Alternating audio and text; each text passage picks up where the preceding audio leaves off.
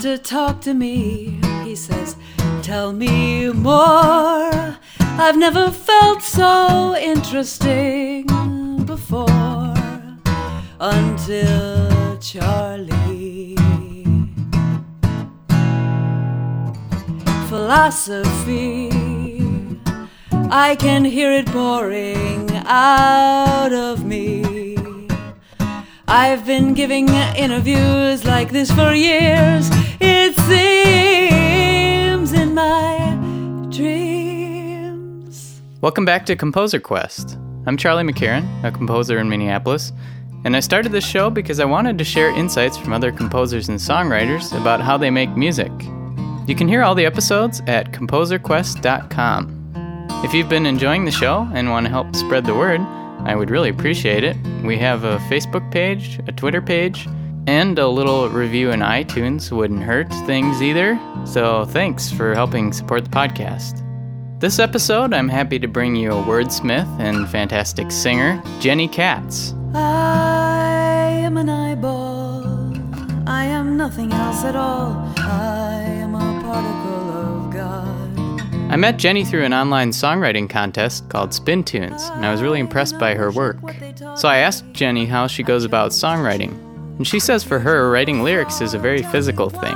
She feels the words rolling around in her chest like marbles. I'd never had that kind of experience myself, so it was interesting hearing about Jenny's process in writing lyrics. I'm ready for the fall. Also, in this episode, we get to hear some of the stories behind the songs on Jenny's new Kickstarter supported album, Galaxies.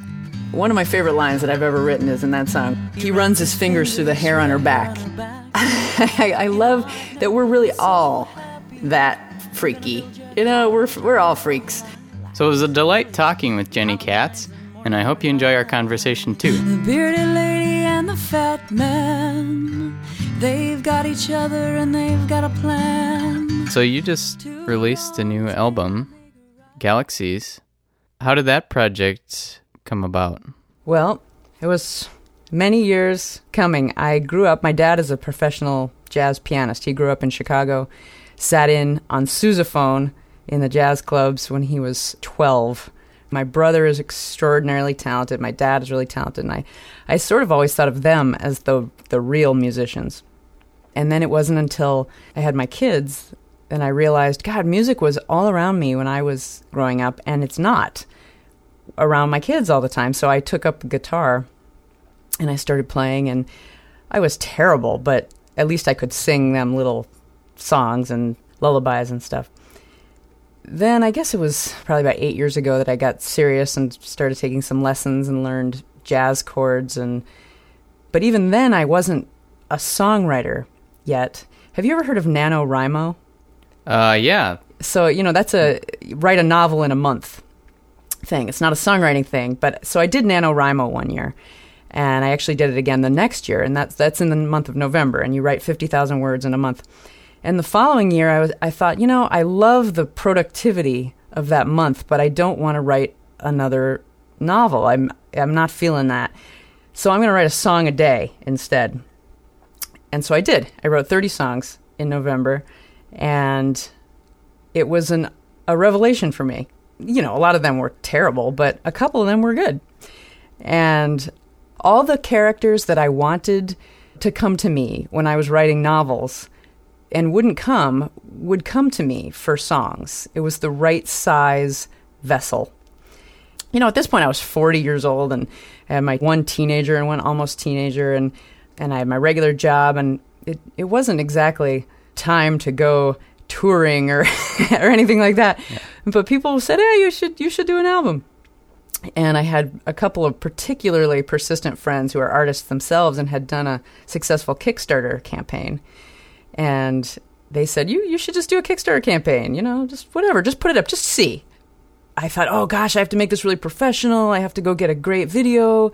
And then as is very typical for me, I my big plans what does Thoreau say? You know, young man wants to build a ladder to the moon, and then 20 years later builds a woodshed with the lumber. So I, um, I just took my son out, who was like 10 at the time. I said, just videotape me on my phone, and it was perfectly just as good as anything I could have bought. It was actually better because it was just me being real. And I think that was what people responded to in the campaign. And within four days, I had reached my goal, and I ended up raising about six thousand dollars. And it's a really great platform if anybody has been thinking about trying it and isn't sure. I would totally recommend it. I really admire how it's set up. It's very easy. It was really fun for me to do. You can do updates and all that kind of stuff. It was really a completely positive experience. Cool. And I enjoyed how it came out. And of course, I listen to it now and I think, oh, I would do this differently and I would do that differently. Maybe you will. in a And maybe I will. There are actually three albums I'd like to do next.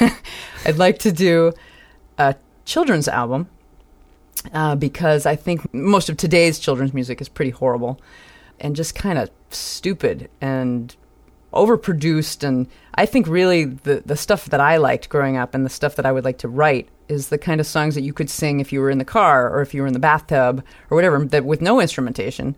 Maybe you could bang on the back of your seat and sing it with your kids. Hey, junkyard dog with your hair matted and your ear gone.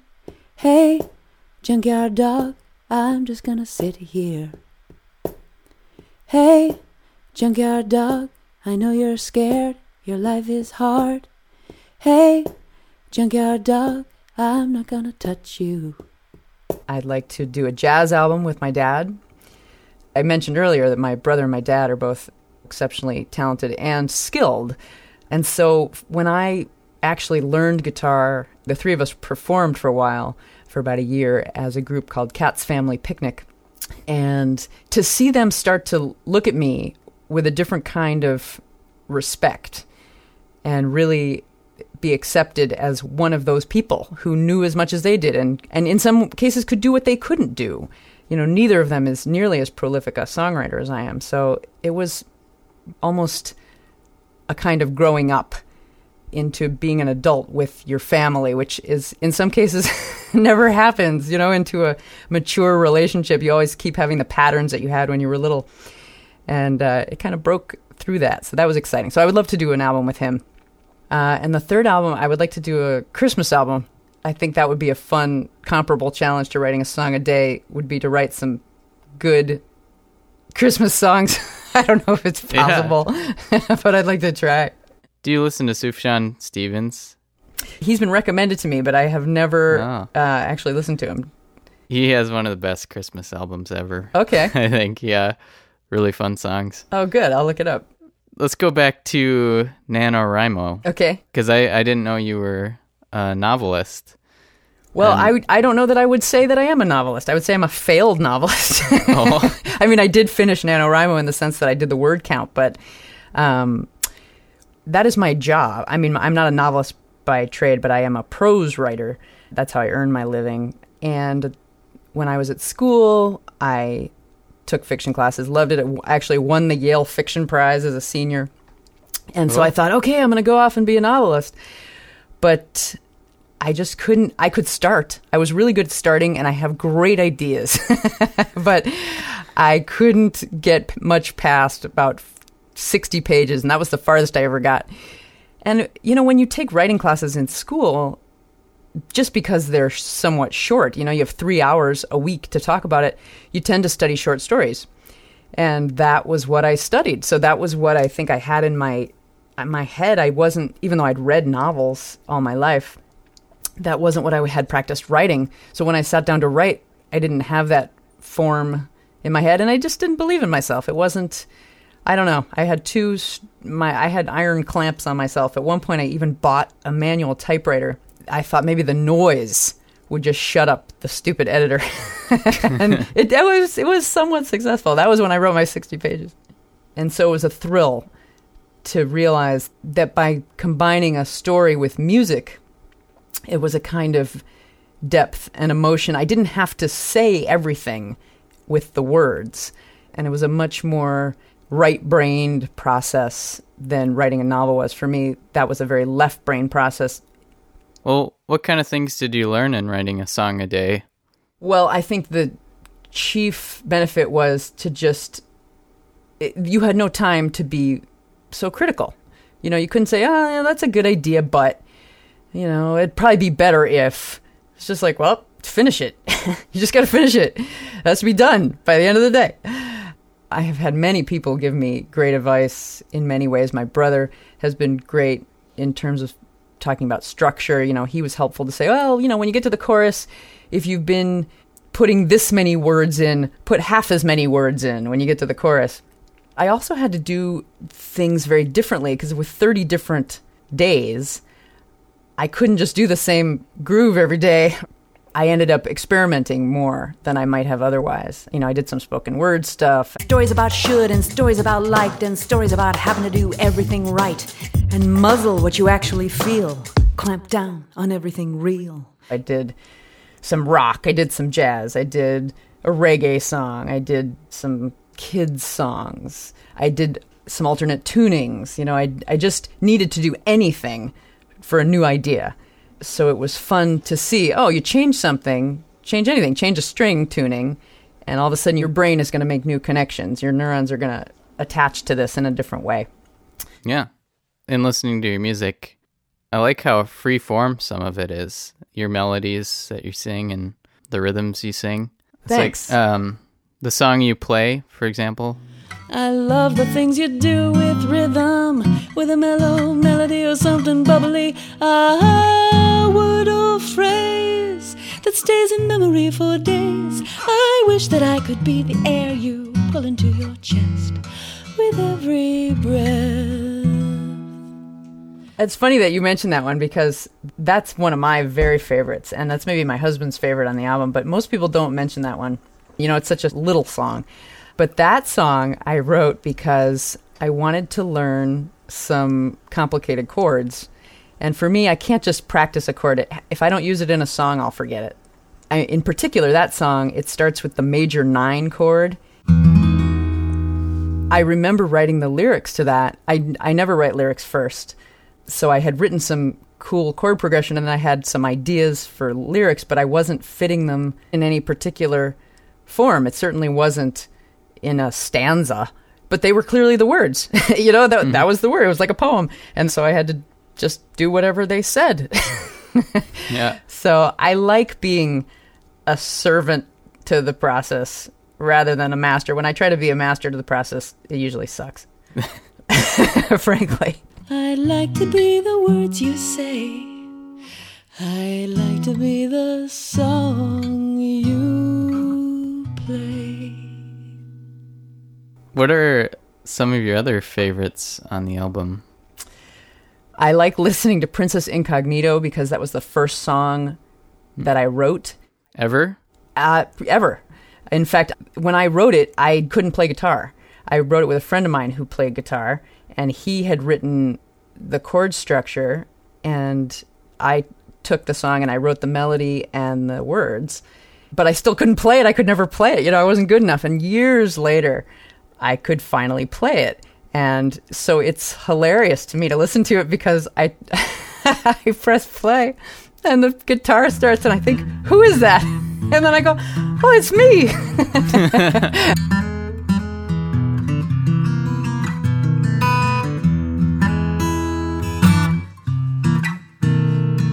Besotted, that was one of the songs I wrote during that November.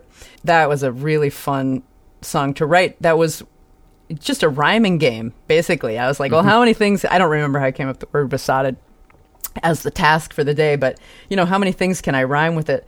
And what I think is the best rhyme in the song, which is uh, if you move to the moon, I'll get astronauted, actually isn't my rhyme. It was my 10 year old's rhyme. I got my eye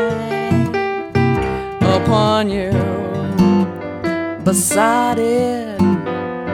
If you move to the moon, I'd get astronauted. And I'm gonna give you all that you ever wanted. Get my thumb on your carotid.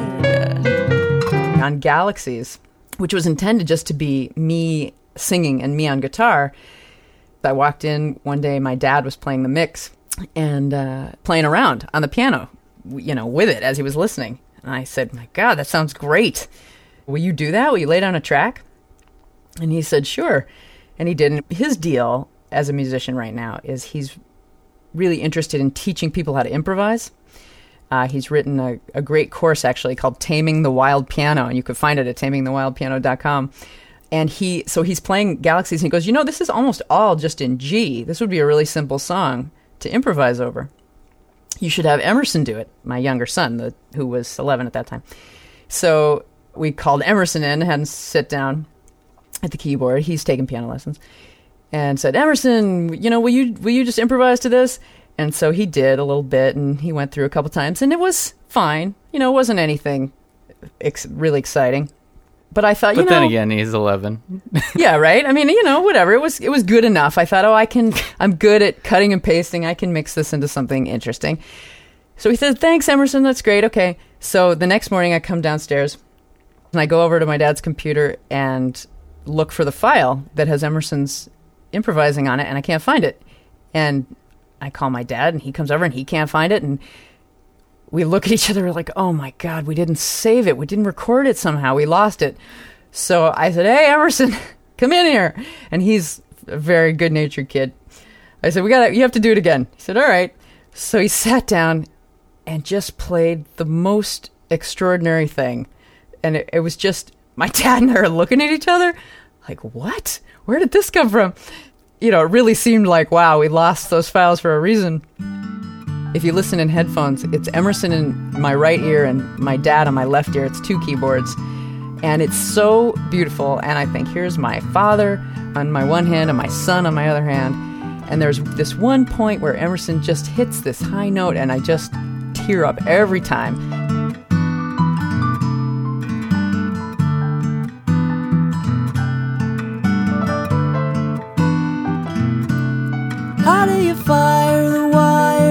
Frozen spine and get your nerve back? How do you let yourself dare to walk a barefooted path over broken glass?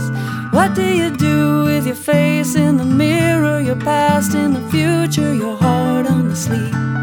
What do you do when you can't stand leaving, you can't stop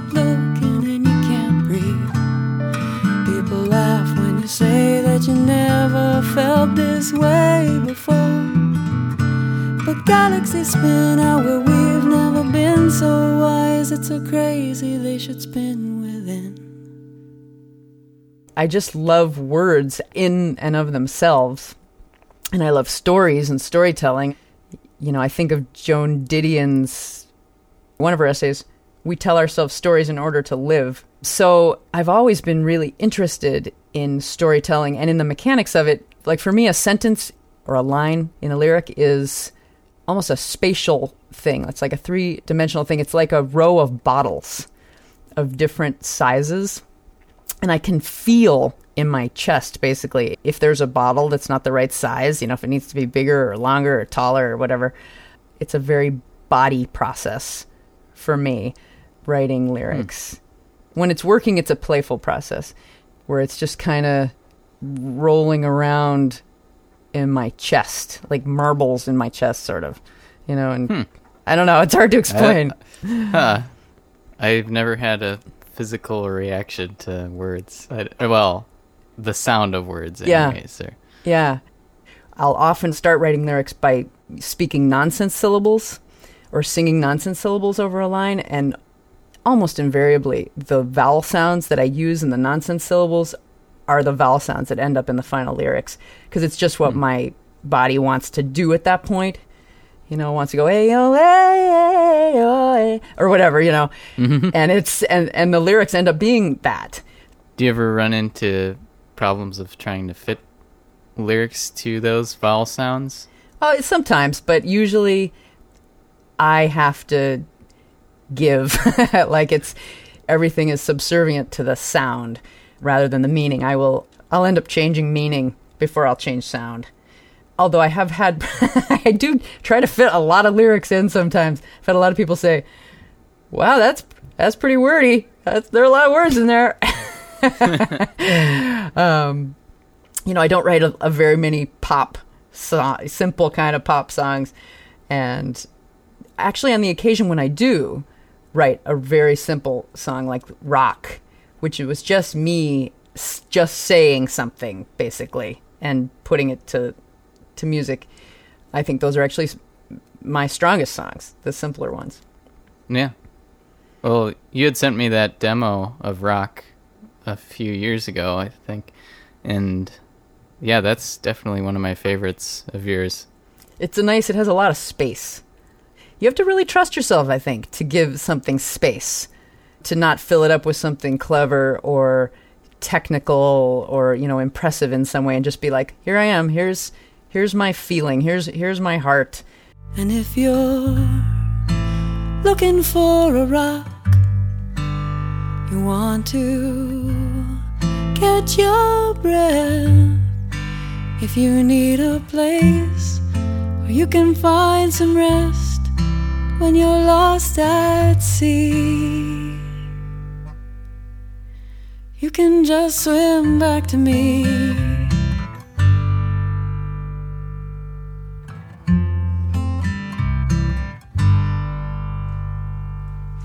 The song "The Bearded Lady and the Fat Man" I think is one of my favorites on the album too. I like that one.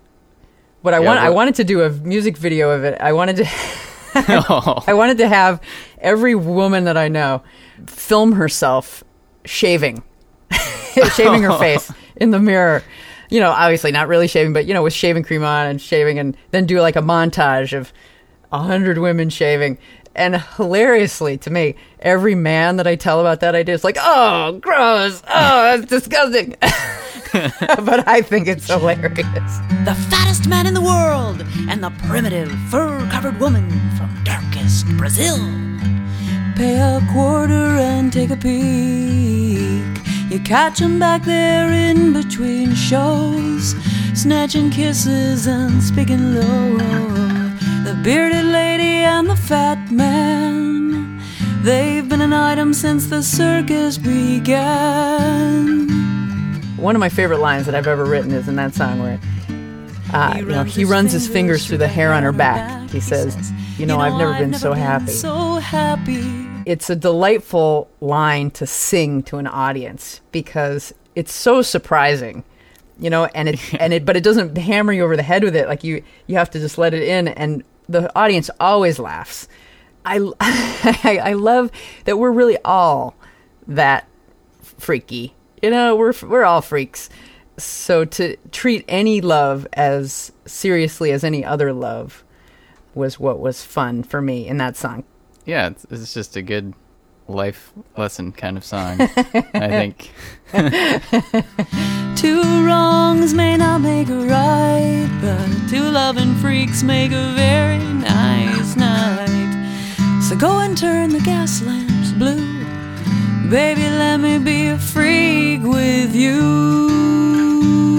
The song um, "More Than Reasons" too. Mm. I, I like that one. Oh, and I can tell you exactly what the genesis is of that one. That was another simple one. We watched some TV special on Jeff Bridges, and he loves country music, or he plays country music or something. And I woke up the next morning and I thought, I'm going to write my husband a love song, a country love song. I'd never written a country song before. And he was asleep, so I didn't want to get out the guitar. And so I just sat on the couch and wrote it in my head. And the whole thing was written in about an hour and a half before I even picked up the guitar. And I hadn't done that before. And I think that was an excellent discipline for me. Because sometimes when I pick up the guitar, I derail myself. I forget what I was originally feeling. So I wrote the whole thing just on feeling and not on hearing anything except what was inside. Why do I love you so bad? Why would I drive 500 miles for the sight of the light in your eyes? How do you reach me so Why can't I sleep until I can breathe you? How do you ease me so? Why do I care this way? I can't seem to tear myself away. What kind of tips do you have for people on writing songs? Kind of tips do I have? Well, I thought that the NaNoWriMo thing was great. Even if you don't want to do a song a day, the discipline of deadlines for me is really pretty essential. I don't get much done if I don't say, you're going to write a song this week. The uh, Spin Tunes competitions are so great. You know, your song is due here in a week. Write it. It helps. It works. You know, and even if you get something that's sort of lousy, you get something and then you can work with it and see, well, what's good about that? I would highly recommend, you know, some kind of some kind of discipline because otherwise it's too easy to just not. One of the rewards of my Kickstarter back uh, campaign was if you gave a thousand dollars, I would write you a song to your specifications. And uh, two people did avail of themselves of that. One of them was my mom. so for her, I um, she's a big Joni Mitchell fan. So I listened to a couple of Joni Mitchell albums, and I actually took a tuning from one of her songs that I just liked the sound of, and said, "All right, I'm going to use this tuning." I felt my heart be lifted.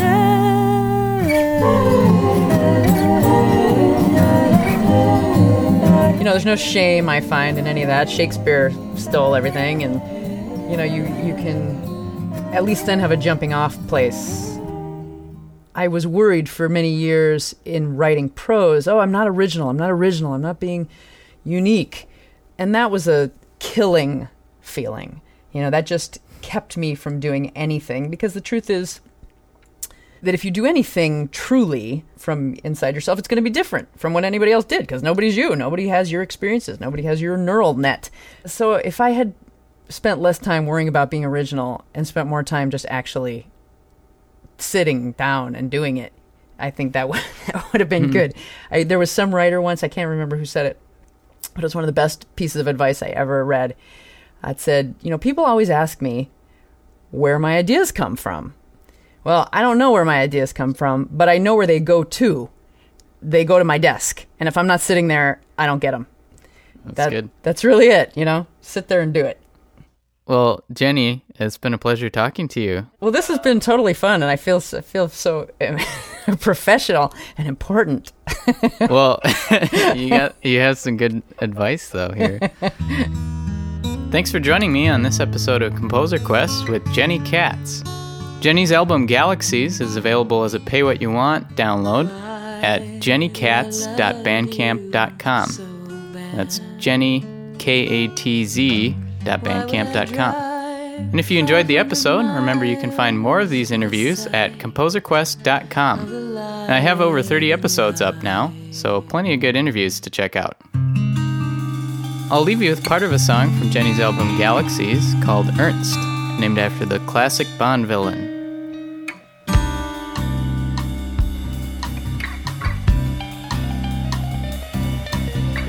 Mommy was a narcissist and daddy was a drunk. Not that I believe it's only parents who determine how the kids turn out. But there are those who shouldn't breathe. They didn't pay attention and they didn't seem to care. Probably would have left him with a sitter, but the truth is they forgot that he was there. Let me tell you, he remembered. In later years, when the therapist would probe him for the root of all his anger, here's what he would tell. I only wanted to be held. The day that he turned nine, he got a kitten in a box. Snowball was a stand in for all the petting that he never ever got. Happy birthday, darling, darling. I wanna ride a missile to the moon. Ten second countdown. No one left to stop it now.